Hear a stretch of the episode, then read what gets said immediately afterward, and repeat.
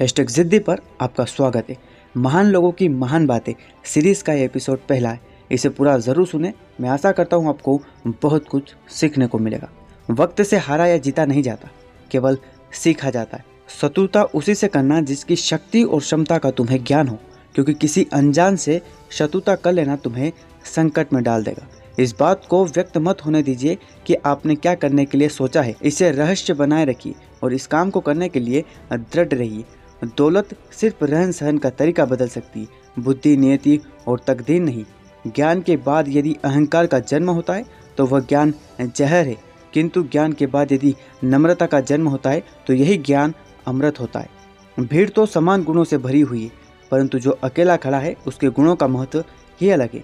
आगे बढ़ने वाला व्यक्ति कभी किसी को बाधा नहीं पहुंचाता और दूसरों को बाधा पहुँचाने वाला व्यक्ति कभी आगे नहीं बढ़ता। ज़िंदगी कठिन तब हो जाती जब हम खुद में बदलाव लाने की बजाय परिस्थितियों को बदलने का प्रयास करते, अतीत पर ध्यान मत दो और भविष्य के बारे में मत सोचो, केवल अपने मन को वर्तमान पर केंद्रित करो। बीता हुआ कल आपके दिमाग में है और आने वाला कल आपके हाथ में है। जो नहीं सीखा, वो तुम्हें सीखना भी है, क्योंकि समस्या आए तो सदैव अपार है, परंतु अंत में तुम्हें सब जीतना भी है। बुराई को बताना आम लोगों की पहचान है, बुराई में अच्छाई ढूंढना खास लोगों की पहचान है। वह चीज़ जो दूर दिखाई देती जो असंभव दिखाई देती, जो हमारी पहुँच से बाहर दिखाई देती, वह भी आसानी से हासिल हो सकती है यदि हम तप करते, क्योंकि तप से ऊपर कुछ नहीं।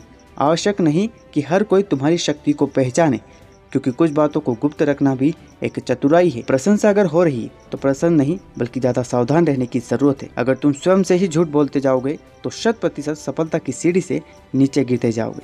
आशा और विश्वास कभी गलत नहीं होते। ये हम पर निर्भर करता है कि हमने आशा किससे की और विश्वास किस पर किया।